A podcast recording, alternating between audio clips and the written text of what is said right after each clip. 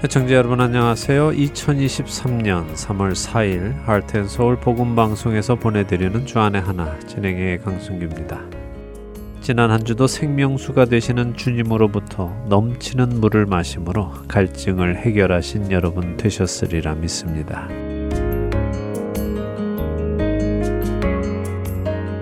지난달 이월 육일에 우리에게는 터키로 더 잘 알려진 나라 튀르키예에 진도 칠 점 팔의 강한 지진이 발생해서 사만 명이 넘는 사망자와 십만 명이 넘는 부상자를 냈습니다. 지진으로 고통받던 튀르키예의 많은 나라들에서 구조팀을 보내고 구조를 이어가며 생명을 살리는 일을 하고 있었는데 첫 지진 이후 약 이 주 만에 또다시 강도 육 점 삼의 지진이 다시 발생해서 그 피해는 더 커지고 있습니다. 인근에 인접한 나라 시리아에도 많은 피해가 있는 것으로 확인이 되었습니다. 이런 재난이 덮치고 나면 참 눈물겨운 소식들이 많이 나오지요. 며칠간 갇혀있다가 구조된 어린 소녀는 자신도 어린데 자신보다 더 어린 남동생을 보호하고 있었습니다. 그러면서도 자신들을 구조하는 구조팀에게 자신과 동생을 구조해 주시면 평생 종이 되겠습니다 라는 말을 해서 사람들을 눈물짓게 했지요. 또 무너진 건물에 깔려 죽은 딸의 손을 붙들고 그 자리에 앉아 하염없이 눈물만 흘리며 추운 날씨에도 그 손을 놓지 못하는 아버지의 모습에 가슴이 먹먹해지기도 했습니다. 튀르키예와 시리아 지역의 지진 속에서도 하나님의 섭리가 나타나기를 기도합니다. 그들에게 하나님의 위로하심과 구원의 능력이 나타나기를 기도하는 우리가 되기 원합니다. 첫 찬양 함께 하신 후에 말씀 나누겠습니다.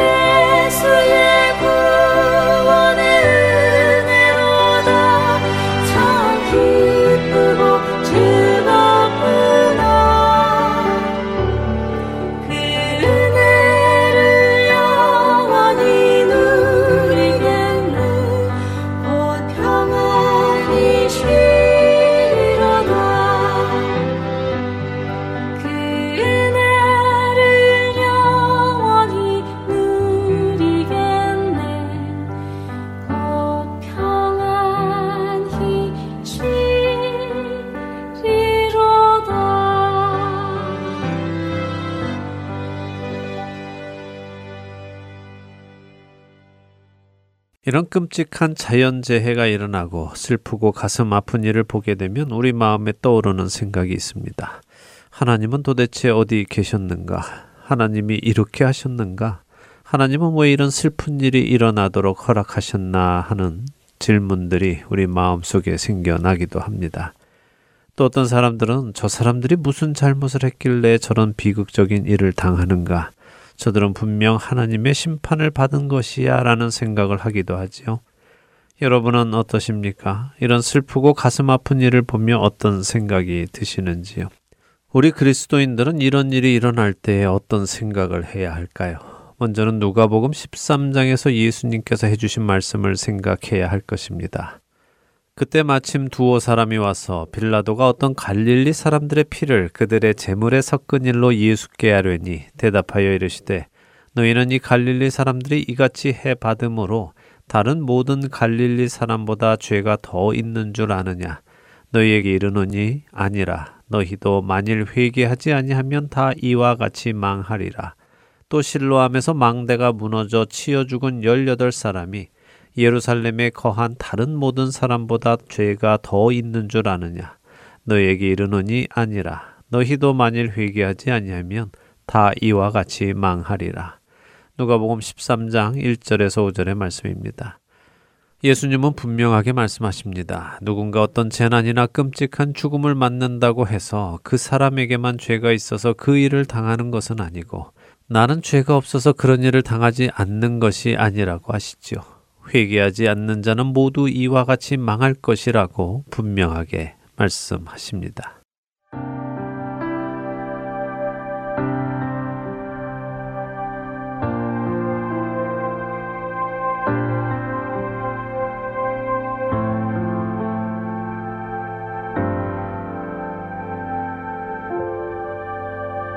내 주의 보혈을 정하고 정하다 내 죄를 정케 하신 주 나로라 하신다.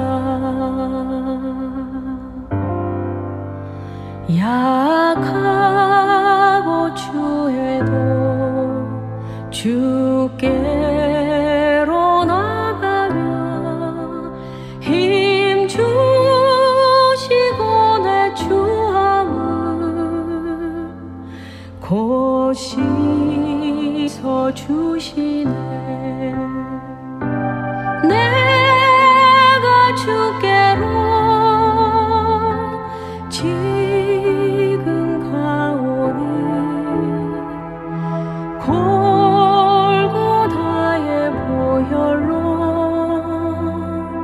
날 씻어 주소서.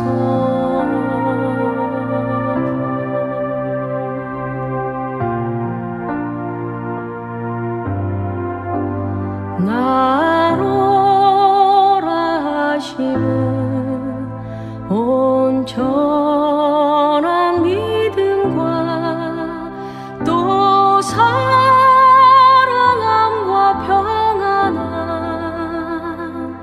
다 얻게 함일세.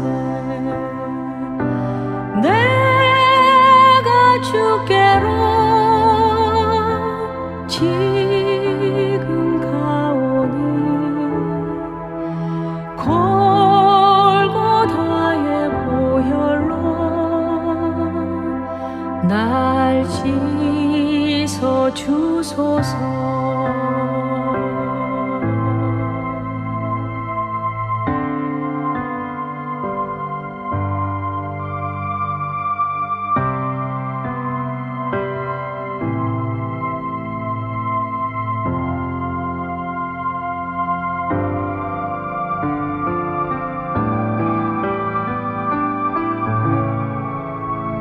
그 피가 맘속에 큰 증거 됩니다. 내 기도 소리 들으사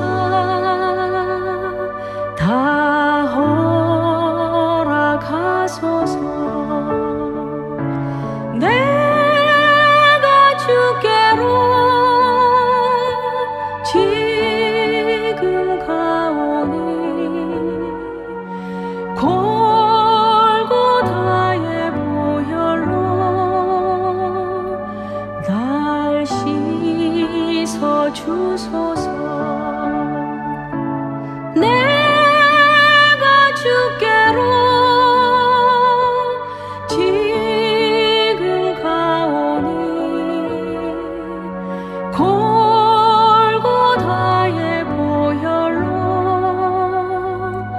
날 씻어 주소서. 내가 주께로 지금 가오니 골고다의 보혈로 날 씻어 주소서.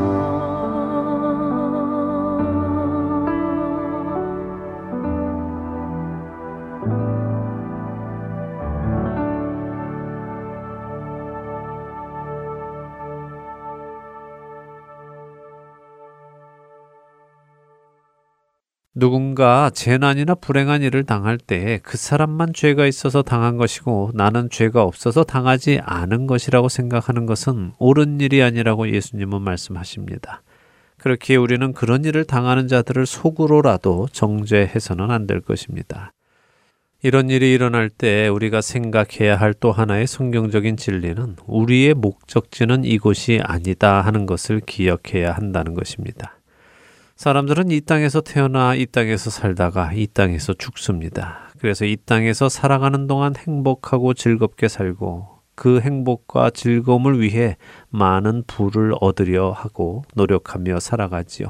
그렇게 이 세상에 살아가는 동안에 누리는 행복과 즐거움이 목적이 되어버리면 이렇게 재난과 불행한 일을 겪게 되면 그 행복과 즐거움이 무너지기 때문에 슬퍼하게 되고 낙심하게 되고 심지어는 삶의 의미까지 잃어버리게 됩니다. 근데 그것은 세상에 속한 사람들의 모습입니다. 그리스도인은 세상에 속한 사람이 아니라 하나님 나라에 속한 사람입니다.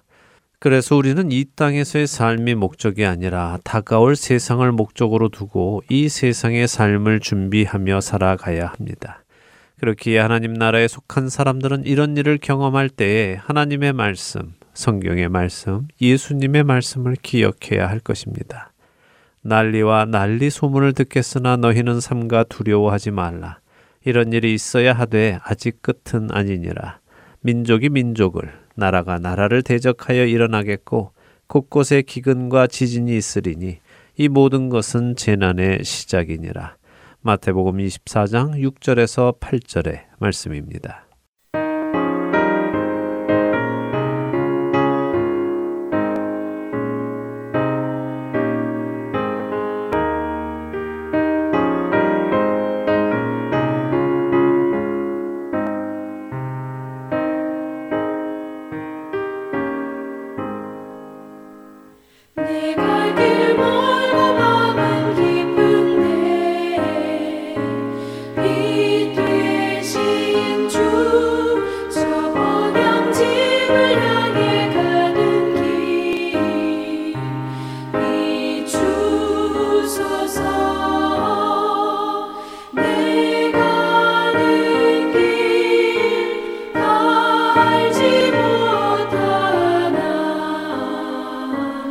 Oh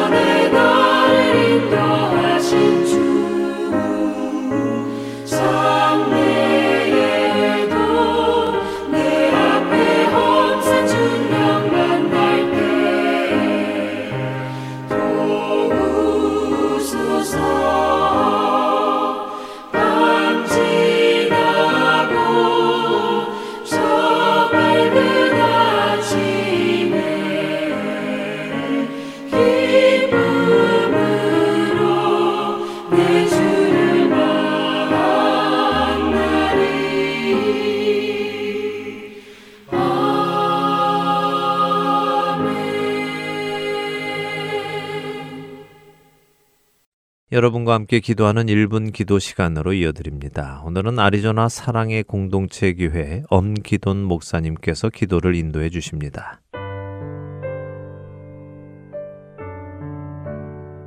할텐서울 복음방송 일 분 기도 시간입니다. 저는 피닉스 사랑의 공동체 교회를 담임하고 있는 엄기돈 목사입니다. 오늘의 기도는 익숙함을 깨는 기도를 하기를 원합니다. 익숙함이 평안함과 안정감을 줍니다. 그런데 그 익숙함에 갇혀서 정말 중요한 것을 잃어버리고 살아가기도 합니다. 처음에 예배를 드릴 때에는 기대가 되었습니다. 설레었습니다. 잠을 못 자고 빨리 일어나서 새벽 예배를 드리러 가고 싶었습니다. 그런데 이제 예배가 익숙해지니까 더 이상 설레이지 않습니다. 더 이상 기대하지 않습니다. 수련회나 부흥회를 할 때 많은 은혜를 받았습니다. 그리고 결심을 합니다. 이제 새로운 삶을 살 것이다. 이제 은혜를 간직하고 끝까지 승리할 것이다. 그런데 일상으로 돌아오면 이전과 별반 다르지 않은 삶을 살아갑니다. 그런 일이 반복되다 보면 이제 수련회나 부흥회에 익숙해집니다. 은혜를 받지만 금방 다시 원래의 모습으로 돌아갈 것이라고 생각합니다. 그 삶에 익숙해졌습니다. 이제는 기대도 설렘도 없습니다. 그렇게 신앙생활을 하다 보니 이제는 교회 생활도 말씀도 기도도 익숙해졌습니다. 해봐야 소용이 없다는 것에 익숙해졌습니다. 금방 식어버린다는 생각에 익숙해졌습니다. 하나님께서 아브라함을 부르실 때 여호와께서 아브라함에게 이르시되 너는 너의 고향과 친척과 아버지 집을 떠나 내가 내게 보여줄 땅으로 가라. 이렇게 말씀하셨습니다. 익숙한 곳에서 떠나라는 말씀입니다. 그때 아브라함이 여호와의 말씀을 따라갔고 이렇게 성경은 기록합니다. 익숙한 곳에 있으면 안주할 수밖에 없습니다. 그래서 하나님께서 그곳을 떠나라고 말씀하셨습니다. 그때 아브라함이 그 말씀을 따라서 갔습니다. 그랬더니 그 익숙함을 깰 수가 있었습니다. 지금 너무 익숙한 신앙생활을 하고 있다면 말씀을 나에게 적용해야 합니다. 나에게 주시는 말씀에 순종해야 합니다. 그때 익숙함을 깰 수가 있습니다. 오늘 같이 기도하실 때 말씀에 순종함으로 익숙함에서 벗어나게 해달라고 기도하겠습니다. 기도하면 들어주시는 주님께 함께 기도하겠습니다.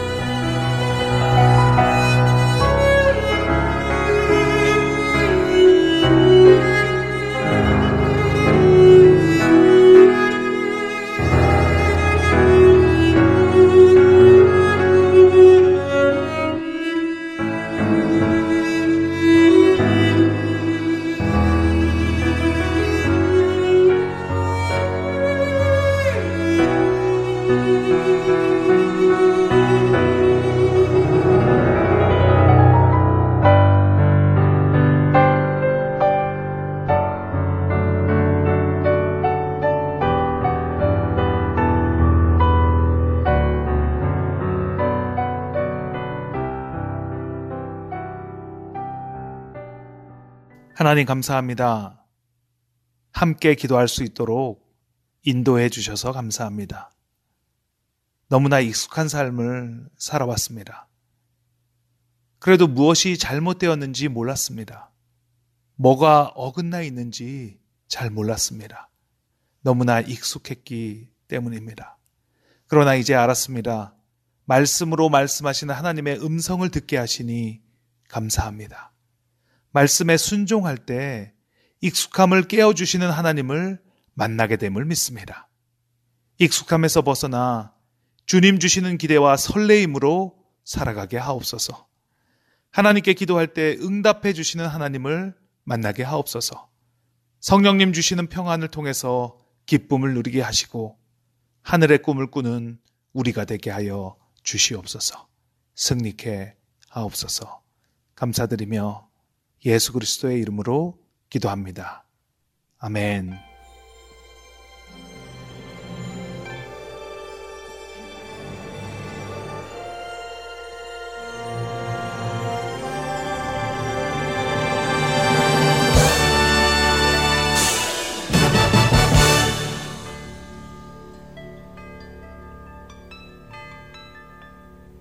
거룩한 소리 가득 찼네. 그 문에 들어설 때 주 앞에서 그 얼굴 뵐 때 내가 새롭게 됐네.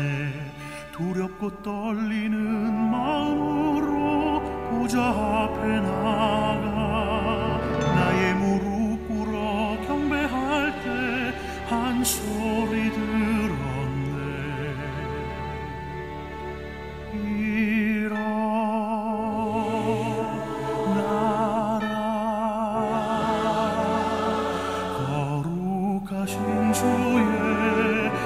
Oh,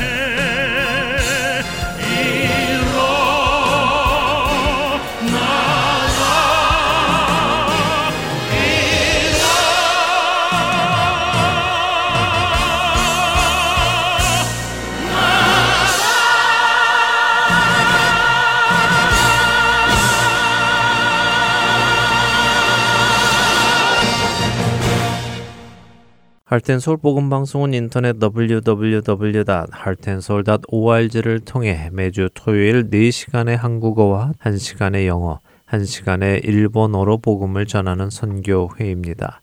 이 방송은 스마트폰 앱이나 팟캐스트를 통해 여러분의 스마트폰에서 들으실 수 있으며 매주 댁에서 씨디나 엠피쓰리 씨디로 받아서 들으실 수도 있습니다. 자세한 문의는 방송사 사무실 전화번호 육공이 팔육육 팔구구구로 해주시면 안내해 드리겠습니다. 기쁜 소식 사랑으로 땅끝까지 전하는 할텐소울.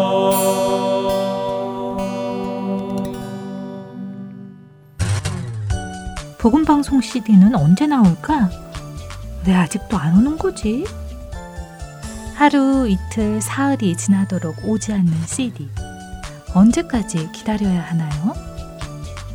걱정하지, 걱정하지 마세요. 육공이 팔육육 팔구구구 번으로 전화주세요. 드디어 복음방송 씨디가 도착했어요. 어어, 씨디가 파손돼서 재생할 수가 없어요. 걱정하지 마세요. 육공이 팔육육 팔구구구 번으로 전화주세요. 띵동띵동 선물 왔어요. 온 세상을 향한 사랑의 선물. 누가복음을 공부하는 시간입니다. 누가의 복음으로 이어드립니다.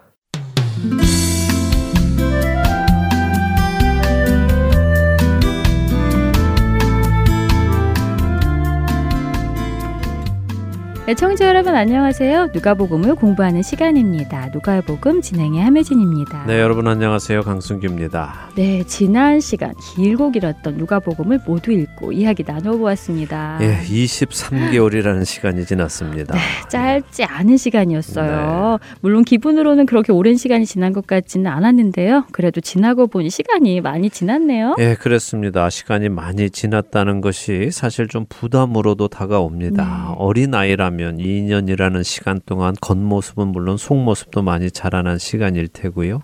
그 모습도 이 년 전과는 많이 달라져 있을 텐데요.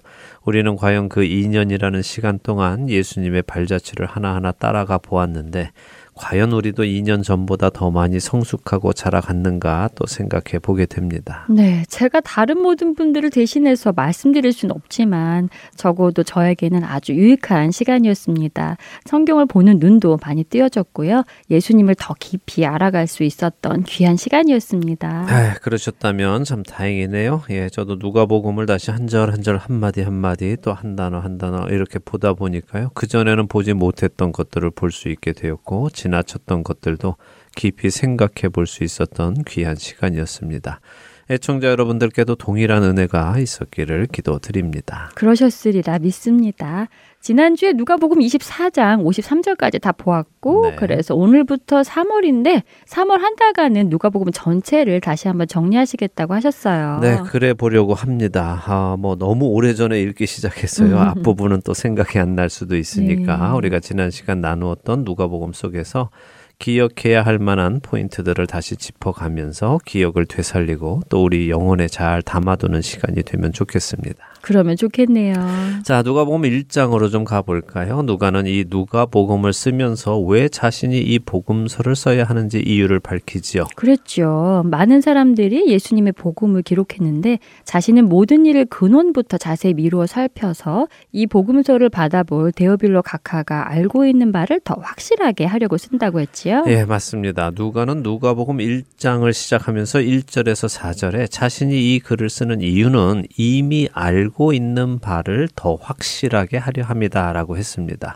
어떻습니까? 이 누가복음을 다 읽은 우리도 누가의 목적답게 이미 알고 있는 바를 더 확실하게 알게 되었습니까? 아멘. 그랬습니다. 더 확실하게 알게 되었습니다. 예, 그럼 충분합니다. 자, 헬라인인 누가는요. 헬라인들을 향해 복음서를 쓰면서 당시 헬라인들이 관심 가지고 있던 것, 과연 누가 이상적인 사람인가에 관한 관점을 가지고 예수님을 소개했다고 말씀드렸습니다. 네. 당시 헬라인들 사이에 이상적인 사람은 자기 절제를 잘하는 사람, 또 자기 관리를 잘하는 사람이라는 가치관이 있었는데 그런 면에서 예수님은 최고의 자기 절제와 자기 관리를 하신 분이지요. 뭐 예수님보다 더 자기 관리와 자기 절제를 잘 하신 분이 어디 있겠어요. 네. 모든 유혹 속에서도 흔들리지 않으시고 죄를 짓지 않으신 유일한 분이신데요. 헬라인들이 생각하는 가장 이상적인 사람이시지요. 네, 그래서 누가는 인간으로 오신 예수님, 그 예수님의 인성에 참 많은 관심을 기울였습니다. 또 헬라인들이 관심 가지고 있던 두 번째 관심사는요, 떠도는 이야기, 소문으로 나도는 그 이야기가 사실인가 하는 것이었습니다. 그래서 당시의 헬라인들은 역사적 사실을 연구하고 기록하는 일을 아주 철저하게 했다고 하지요. 그런 문화와 가치관 아래에서 누가는 정말 헬라인답게 아주 상세하게 조사를 해서 하나하나 잘 기록을 한 것 같아요. 그렇습니다. 그래서 우리가 신약의 사복음서를 보면서도 시간상으로 사건을 배열한 것은 누가복음을 기준으로 생각하는 것이 보통입니다. 다른 복음서들은 시간상으로 기록했다기보다 필요에 따라 그 사건의 순서를 바꾸기도 하기 때문에 그렇습니다. 그래서 이 누가복음이 참 중요하지요. 누가는 예수님의 어린 시절은 물론 예수님 앞에 왔던 광야의 소리, 세례 요한의 탄생 전부터 기록하고 있죠. 그러게요. 누가 이런 꼼꼼함이 세례 요한이 어떤 잉태를 통해 예수님보다 먼저 왔는지, 그의 아버지와 어머니에게는 어떤 일이 있었는지, 그가 어떻게 요한이라는 이름을 가지게 되었는지까지 다 기록해 주어서 우리로 알 수 있게 해 주었습니다. 그렇습니다. 그리고 마태복음이 천사가 요셉에게 나타나서 아내가 임신한 사실을 알려주는 것과는 달리 누가복음은 천사가 마리아에게 나타나서 임신할 소식을 알려줍니다. 마태복음이 유대인 남성을 중심으로 쓴 복음서라면 누가복음은 여성에 대한 이야기를 많이 담고 있지요. 당시로서는 파격적으로 여성들을 존중해주는 것을 느낄 수 있었어요. 네, 누가는 누가복음 전체를 통해 여성들의 이야기를 참 많이 기록하고 있습니다. 말씀하신 대로 당시의 문화 속에서는 파격적이지요. 네. 그만큼 복음 안에서는 차별이 없음을 보여주는 것을 또 볼 수 있습니다. 그리고 누가는 예수님이 태어나시던 장면을 기록한 유일한 복음서이기도 합니다. 참 그랬죠. 마태복음에도 아기 예수님의 이야기가 있지만 그것은 막 태어나신 예수님의 이야기가 아니라 두 살 정도 된 아기 예수님이라고 하셨지요? 네, 누가의 기록에 의하면 예수님은 태어나실 때 어떤 모습이었습니까? 얼마 전 예수님의 죽으심에서도 나눈 것처럼 예수님은 오실 때 이미 어떤 목적으로 이 땅에 오셨는지를 보여주셨다고 하셨어요. 네. 마치 시신을 감는 것처럼 아기 예수님을 강보에 쌓아서 당시 마구간인 굴 속에 뉘우셨다고요? 그랬죠. 그래서 그런 흔치 않은 모습으로 아기를 뉘어놓은 것이 표적이 될 것이다 라고 천사가 양치는 목자들에게 말을 해준 것이었죠. 네. 오실 때부터 이미 우리를 위해 죽으실 어린 양으로 오신 모습을 누가는 우리에게 알려주었습니다. 자, 이렇게 오신 예수님은 낳은 지 팔 일 만에 모세의 율법대로 할례를 받으셨고 예수님의 육신의 부모는 결례대로 제사도 지내며 예수님은 이렇게 태어나실 때부터 모든 율법을 지키시는 것을 기록했습니다. 물론 갓 태어난 예수님이 스스로 할례를 음. 받으러 가신 것은 네. 아니지만 누가는 이상적인 인간의 모습으로 흠없는 예수님을 기록하고 음. 있는 것입니다. 네. 자, 누가복음 삼 장으로 가면요. 드디어 예수님의 공생애가 시작되는 장면이 기록되어 있습니다. 그런데 예수님이 오시기 전에 먼저 나타나야 할 사람이 있었지요. 구약의 말씀대로 광야에서 외치는 자의 소리인 세례 요한이 있었지요. 네. 그가 먼저 와서 말라기 예언 말씀처럼 이스라엘 백성들의 마음을 하나님께로 돌리고 하나님의 마음을 이스라엘 백성들에게 돌리는 사역을 했어요. 이스라엘 각 곳에서 나와 회개하는 세례를 받았지요. 그렇습니다. 그렇게 이스라엘 백성들의 마음이 준비되었을 때 예수님은 오셨고 세례 요한에게 세례를 받으시며 메시아로서의 공적인 삶, 곧 공생애를 시작하십니다. 이때 하늘이 열리고 성령이 예수님 위에 강림하시면서 하나님께서는 너는 내 사랑하는 아들이다. 내가 너를 기뻐한다. 라고 말씀을 해주셨죠. 이때부터 예수님은 스스로 어떤 일을 하시는 것이 아니라 성령에 충만하셔서 성령님께 이끌려서 모든 일을 하십니다. 이것이 언뜻 생각하면 예수님께서 굉장히 수동적으로 일을 하신 것처럼 느껴지기도 하지만요. 그런 것이 바로 자신을 낮추시고 죽기까지 순종하시는 모습을 음. 보여주시는 것으로 사람으로서 살아갈 때 가장 아름다운 모습, 하나님께 순종하는 모습을 보여주시는 것이었습니다. 예수님께서 그렇게 성령에 충만하셔서 제일 먼저 하신 일이 광야에 가셔서 사십 일간 시험을 받으신 것이었어요. 네. 아담과 하와가 모든 것이 풍족한 중에도 하나님의 말씀에 불순종하여 죄가 들어온 것과 반대로 예수님께서는 모든 것이 부족한 가운데서도 육신의 원함을 채우시는 것이 아니라 하나님의 말씀에만 순종하시는 모습을 보여주시며 참다운 의가 무엇인지 보여주셨죠. 맞습니다. 보암직도 하고 먹음직도 하고 탐스러워서 하나님의 말씀을 거역하고 선악과를 따먹었던 첫사람 아담과 달리 두 번째 아담이신 예수님은 사탄의 시험에 모두 말씀으로 물리치셨습니다. 네. 이렇게 시험을 마치신 후에 예수님은 갈릴리로 가셔서는 한 회당에 가셔서 안식일에 이사야서 육십일 장 일 절과 이 절 중간까지를 읽으셨죠.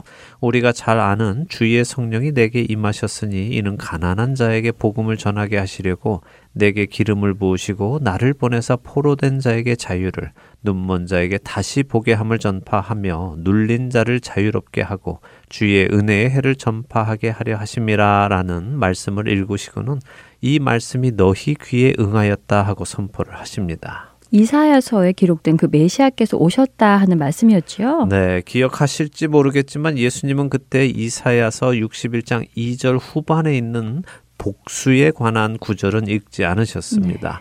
네. 예수님께서 초림하셨을 때 이루실 일만 읽으시고 뒷부분 곧 심판과 복수에 관한 말씀은 재림 때 하실 것이기에 읽지 않으셨다는 말씀 드렸습니다. 네, 이미 이렇게 하심으로 예수님이 두 번 오실 것을 암시하는 것이었죠. 네, 자 이렇게 예수님께서 고향에서 이사야서를 읽으시고 그들에게 이 말씀이 너에게 응했다라고 하셨더니 반응이 어땠나요? 음. 놀랍게도 그들은 음, 네. 그날 벌써 예수님을 죽이려고 낭떠러지로 밀고 네. 갑니다. 그러나 아직 때가 아니기에 예수님을 죽일 수는 없었습니다. 아이러니하게도 예수님이 이렇게 사람들에게 예수님이 메시아이심을 말씀하시자 사람들은 예수님을 죽이려고 했는데요. 예수님께서 그들을 지나쳐서 가버나움에서 가르치실 때는 귀신 들린 자가 예수님을 향해 나와서 나는 당신이 누구인지 압니다. 당신은 음. 하나님의 거룩한 자입니다. 라고 말했다는 네. 것입니다. 사람은 몰라보는데 귀신은 알아본다는 것이 정말 아이러니하네요. 네. 그래도 귀신은 영적인 존재라 예수님을 알아보는 거네요. 네, 예수님은 그런 귀신을 내쫓으시죠. 네. 예수님은 오셔서 시험을 이기시고 그 다음 사람을 미혹하여 시험에 빠지게 한 존재 바로 귀신을 사람으로부터 내쫓는 일을 시작하십니다. 어둠의 세력을 몰아내시는 것이죠. 빛이 오시니 어둠이 물러갑니다. 이때 어둠이 물러가며 하나같이 말을 합니다. 당신은 하나님의 음. 아들입니다. 라고요. 어떻게 보면 귀신들이 전도를 하는 것 같아요. 네. 예수님이 누구신지를 증언하니까요. 맞습니다. 그래서 예수님이 귀신들의 말함을 허락하지 않으셨습니다. 네. 사람들이 예수님을 믿는 것은 귀신의 말을 듣고 해서는 안 되기 네. 때문이죠. 그것은 성령 하나님께서 하시는 일이기에 그렇습니다.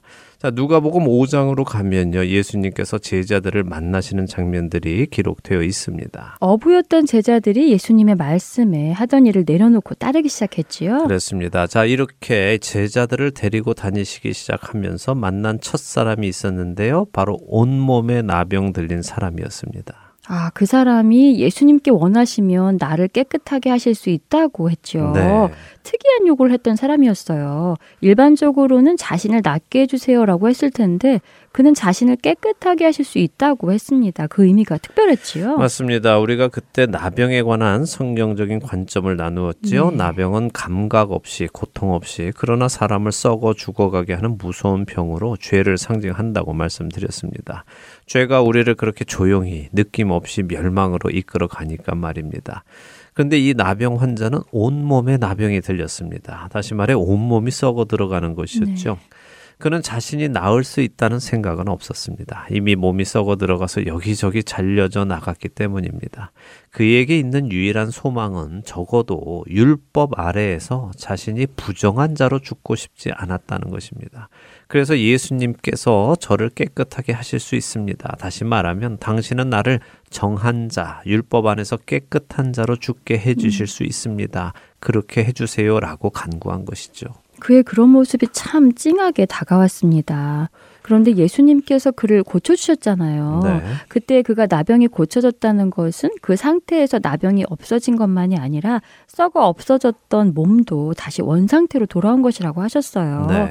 그전에는 생각해보지 못했던 것인데 그때 그렇게 설명을 해주셔서 그랬겠구나 하며 다시 생각하게 되었습니다. 예, 예수님의 회복의 능력은 온전하게 하시는 것이지 그냥 그 상태에서 더 나빠지지 않게 하시는 것은 아니니까요. 네. 자, 이 나병 환자를 고치시자 또 한 명의 환자가 나타나죠. 중풍병 걸린 자를 친구들이 데리고 와서 지붕을 뚫고 내려서 고침을 받지요. 그렇습니다. 중풍병자 역시 성경이 가지고 있는 의미가 있다고 말씀을 드렸죠. 네, 중풍병자는 자신이 원하는 대로 몸이 움직이지 않는 병으로 의롭게 살고자 해도 몸이 따라주지 않는 우리 죄인들을 상징한다고 하셨어요. 네, 온몸에 나병 들린 환자가 죄 속에서 자신이 죽어가는지도 모르고 죽어가는 사람을 상징한다면 중풍병자는 자신은 의롭게 살고 싶기는 한데 하나님께 순종하며 살고 싶기는 한데 육신이 자신의 마음대로 되지 않아서 그렇게 살지 못하는 사람들을 상징한다고 말씀드렸습니다.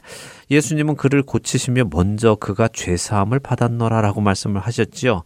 우리가 의롭게 살고자 한다면 먼저 죄사함이 있어야만 가능하다는 말씀을 드렸습니다. 죄의 문제가 해결되어야 의롭게 살 수 있다는 것이지요. 네, 이와 함께 예수님께서는 사람들 앞에서 예수님께 죄사함의 권세도 있음을 알려주셨고 죄사함의 권세는 오직 하나님께만 있는 것이기에 예수님이 곧 하나님이심을 밝히시기도 하신 것이었습니다.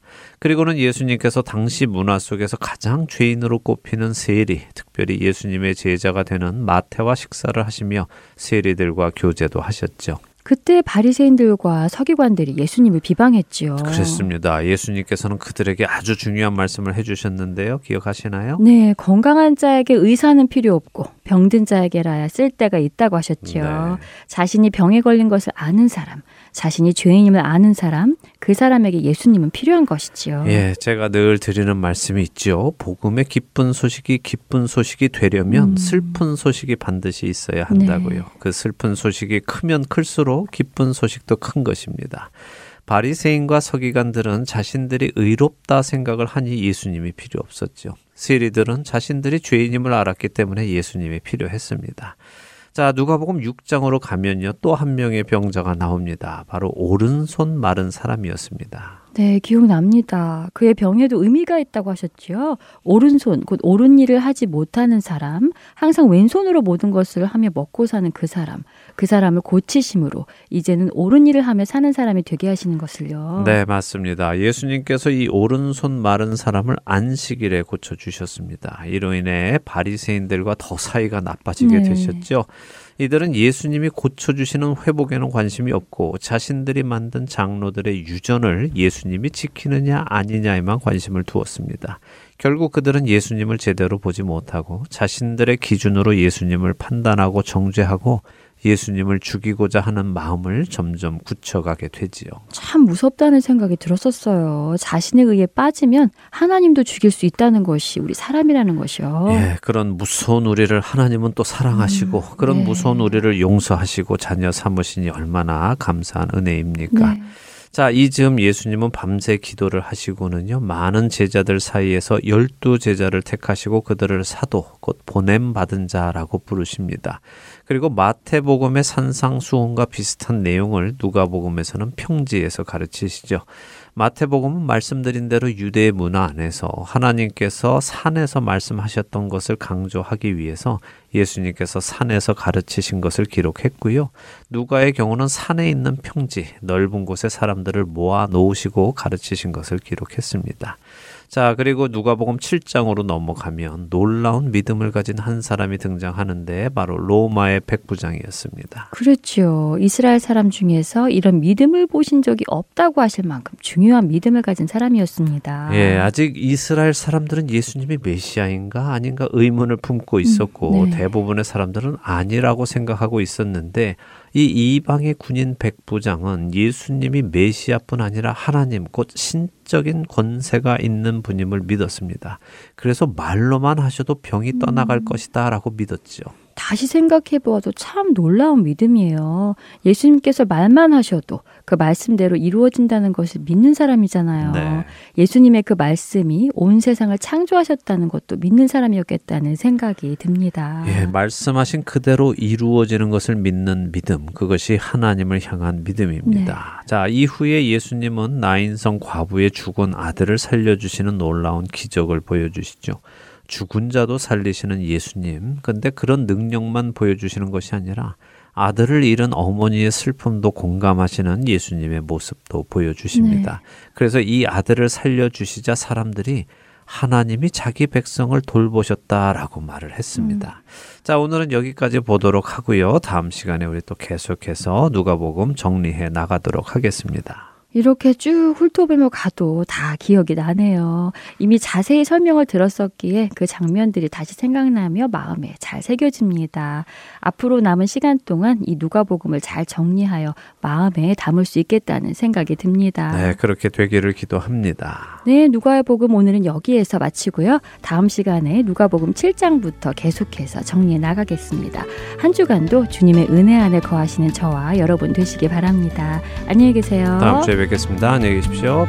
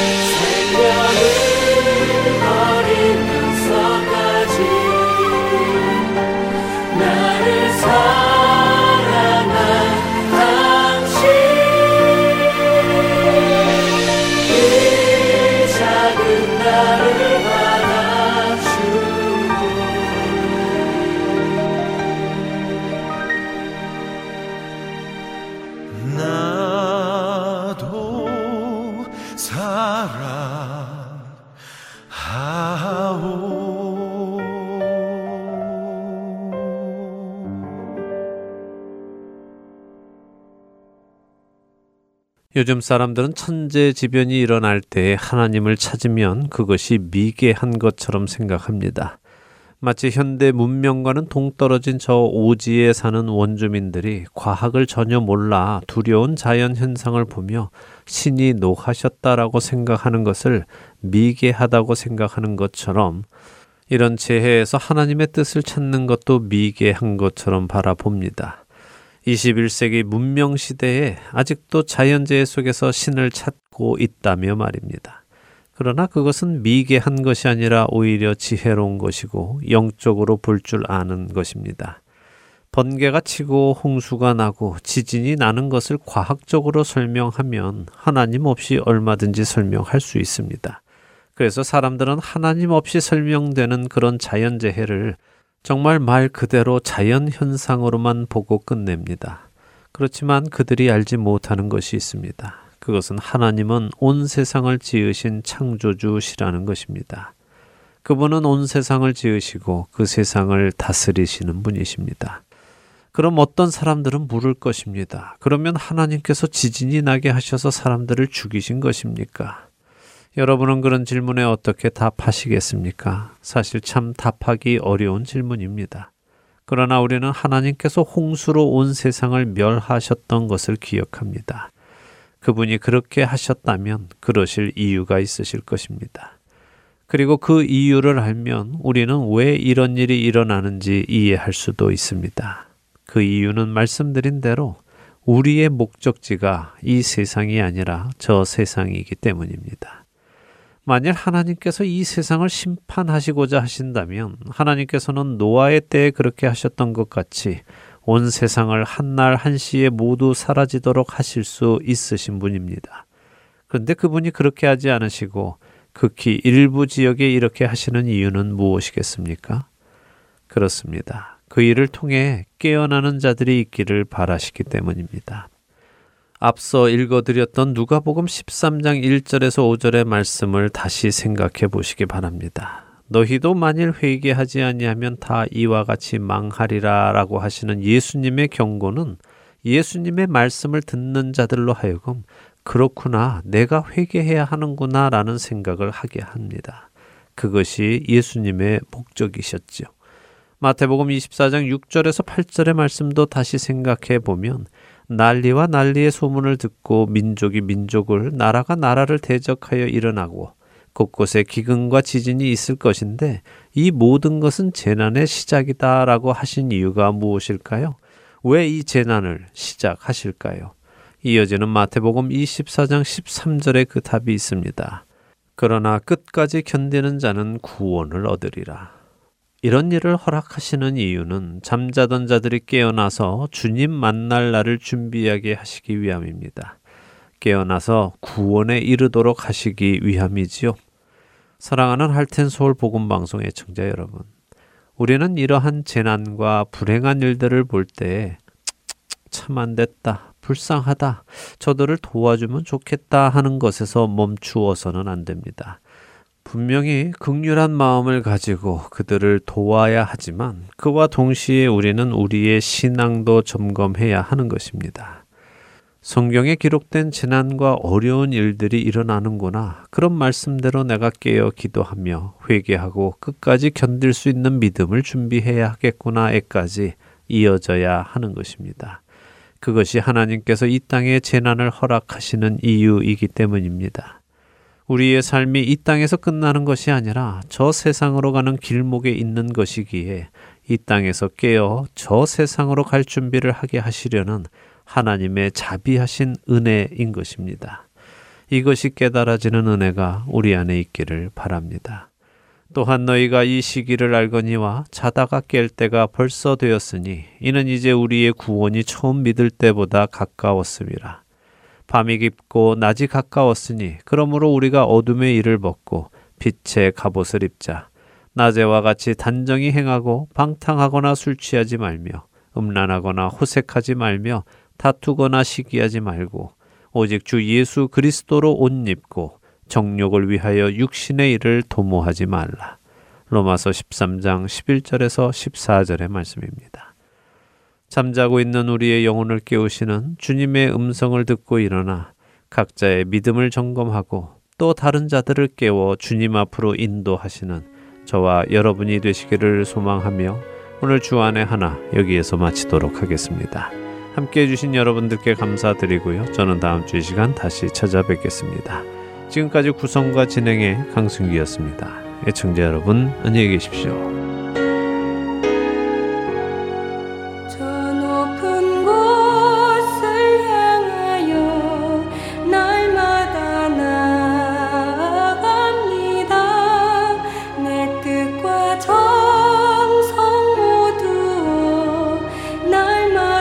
기도